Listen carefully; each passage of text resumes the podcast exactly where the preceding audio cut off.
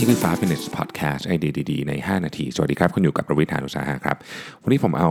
10 ปัญหาใหญ่ที่กำลังท้าทายมนุษยชาติอยู่นะครับ แล้วก็กำลังรอการแก้ไขโดยเทคโนโลยีสมัยใหม่อยู่นะครับ มาเล่าให้ฟังว่าเรากำลังมีอะไรบ้างที่ที่เราจะต้องรับมือนะครับ อันที่หนึ่งเนี่ยคือ universal flu vaccine นะครับ วัคซีนป้องกันไข้หวัดใหญ่นั่นเองนะฮะไข้หวัดใหญ่เนี่ยจริงๆ ถ้าเกิดเวลาระบาดเนี่ยมันรุนแรงมากนะฮะในปี 1918เนี่ยมีคนเสียชีวิตจาก H1N1 นะสายพันธุ์หนึ่งเนี่ยนะฮะ50 ล้านคนนะครับสักปี 68เนี่ยก็มีเสียชีวิตเป็นหลักล้านคน ในปี 2009 เองเนี่ย H1N1 ก็กลับมาในอีกสายพันธุ์หนึ่ง แล้วก็คนเสียชีวิตไป 5 0 0 0 0 0 คนนะครับ ก็ต้องบอกว่าที่คนเสียชีวิตน้อยลงเนี่ยก็เพราะว่าเรามีการฉีดวัคซีนที่ดีขึ้น แต่ตอนนี้มัน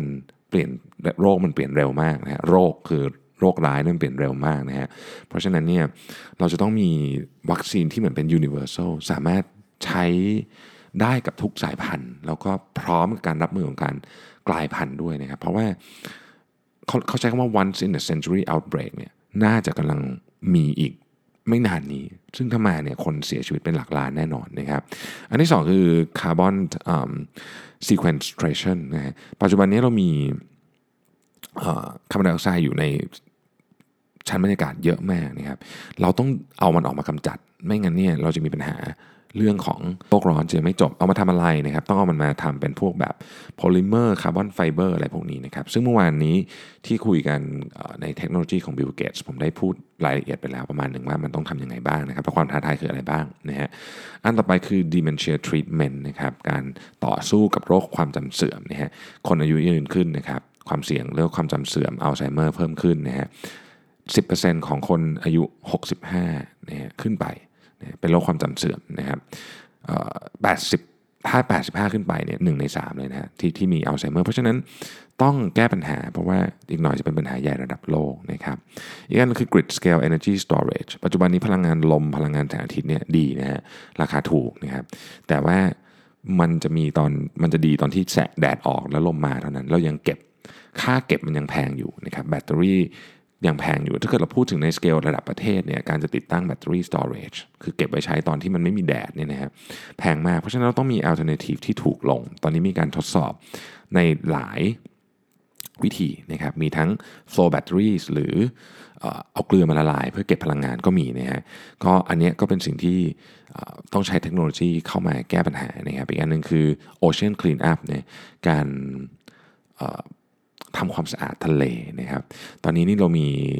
พลาสติกที่เรียกว่าไมโครพลาสติกนี่นะครับอยู่ในทะเลเนี่ยเยอะมากนะฮะแล้วก็มันเป็นอันตรายกับทั้ง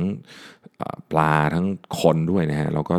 สัตว์ต่างๆที่ที่ใช้ชีวิตอยู่อยู่กับทะเลเนี่ยดังนั้นเนี่ยการที่เราจะคลีนอัพทะเลเนี่ยนะฮะจึงไม่ใช่เรื่องง่ายเขาคาดการณ์ว่าจะต้องใช้หลายศตวรรษกว่ามันจะกลับมาอยู่ในระดับที่สะอาดเหมือนก่อนที่เราจะมีปฏิวัติอุตสาหกรรมได้นะครับ เพราะฉะนั้น ถ้าใช้เวลาหลายศตวรรษก็ต้องเริ่มแล้วนะฮะเราอาจจะไม่มีเวลานานขนาดนั้นด้วยซ้ำนะเพราะว่าทะเลก็เป็นแหล่งกำเนิดชีวิตจำนวนมากที่ทำให้สปีชีส์ต่างๆบนโลกใบนี้อยู่ได้นะครับ ต่อไปก็คือ energy efficient นะครับ desalination นะฮะ desalination ก็คือการเอาน้ำทะเลมาเปลี่ยนเป็นน้ำจืดนะฮะตอนนี้เนี่ยเรา ประชากรโลกเพิ่มขึ้นนะครับปัญหาการขาดแคลนน้ำเนี่ยจะเริ่มรุนแรงมากขึ้นเรื่อยๆนะครับเรามีน้ำทะเลมากกว่าน้ำจืดเยอะไม่รู้กี่เท่านะครับเพราะฉะนั้นกระบวนการที่การเอามาเอาน้ำทะเลมาใช้เป็นน้ำจืดเนี่ยจึงสำคัญมาก ตอนนี้เนี่ยเขาบอกว่านี่น่าจะเป็น top priority เลยนะเพราะว่าการที่โลกร้อนขึ้นเนี่ยน้ำจืดก็จะหายไปด้วยนะครับ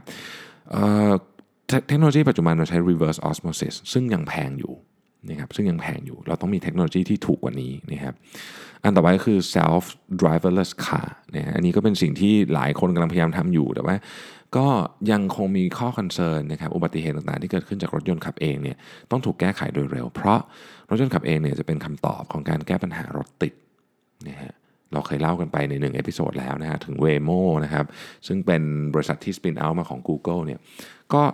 บอกเลยว่ารถยนต์ขับเองเนี่ยมันจะแก้ปัญหารถติดได้แน่นอนเพราะมันคุยกันเองหมดเลยนะครับแล้วก็ไม่ต้องมีที่จอดรถในเมืองด้วยเอาที่จอดรถไปทำอย่างอื่นได้นะครับไม่ต้องพูดถึงอัตราการเสียชีวิตจากการขับรถ 1.25 ล้านคนทุกๆปีนะฮะอันต่อไปก็คือหุ่นยนต์ที่เก่งขึ้นนะครับเราเห็นหุ่นยนต์ของ Boston Robotics นะกระโดดข้ามอุปสรรคต่างๆ เดินขึ้นบันไดอะไรพวกนี้นะฮะแล้วก็เราก็มี AlphaGo นะครับที่เล่นโกะเก่งมากๆเนี่ยเราจะเอาทั้งหมดเนี่ยมารวมกันเป็นหุ่นยนต์ที่ฉลาดมากขึ้นนะฮะเพื่อที่จะเข้ามาลดความเสี่ยงในการทำงานนะครับเพิ่มประสิทธิภาพในการทำงานของมนุษย์นะฮะสุดท้ายนะครับคือเออยังไม่สุดท้ายก่อนสุดท้ายนะฮะ brain decoding นะ brain decoding นี่คือ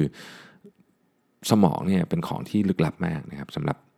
นักวิทยาศาสตร์เองนะฮะ นักประสาทวิทยาก็ยังก็ยังรู้สึกว่าสมองนี่มันเราเรียนรู้ได้น้อยมากนะครับ ถ้าเราสามารถ decode มันได้เนี่ยเราจะสามารถรักษาโรคจิตเภทต่างๆ ได้ออทิซึมได้นะครับในขณะเดียวกันถ้าเรา decode มันแล้วเอาโค้ดมันส่งไปที่คอมพิวเตอร์ได้เนี่ยมันจะเป็นของที่เปลี่ยนแปลงชีวิตคนที่เป็นอัมพฤกษ์อัมพาตนะฮะบาดเจ็บต่างๆ หรือคนที่พิการจากอะไรก็แล้วแต่ที่เกี่ยวข้องกับสมองจะสามารถสั่งงานแทน ใช้สมองของตัวเองในสั่งงานผ่านคอมพิวเตอร์ได้นะครับ สุดท้ายคือการคาดการแผ่นดินไหวครับแผ่นดินไหวเนี่ยเป็นเวลาเกิดทีก็ถ้าแรงก็คนเสียชีวิตเยอะนะครับอย่างในเฮติปี 2010เนี่ยคนเสียชีวิตไป1 0 0 0 0แสนเราก็ต้องใช้เวลามากมายมหาศาลในการเอิ่มเขาเรียกว่าอะไรฟื้นฟูประเทศนะครับเอ่อ ปัจจุบันนี้เราคาดการแผ่นดินไหวได้สั้นมากนะฮะเรียกว่าไม่ทันนะนะไม่ทันในการอพยพตอนนี้เริ่มเห็นแสงสว่างที่ปลายอุโมงค์แล้วในเทคโนโลยีใหม่ๆนี่นะครับจะสามารถที่จะคาดการนะฮะแผ่นดินไหวได้เร็วขึ้นนะครับทั้งหมดทั้งมวลนี้ก็เป็น 10เทค10ความท้าทายที่รอเทคโนโลยีสมัยใหม่มาแก้ไขนะครับเป็นโจทย์ใหญ่ของมนุษยชาติที่เราต้องร่วมกันในการหาวิธีการแก้ปัญหาเพื่อที่จะผ่านมันไปให้ได้ ขอบคุณที่ติดตาม5 minutes ครับ สวัสดีครับ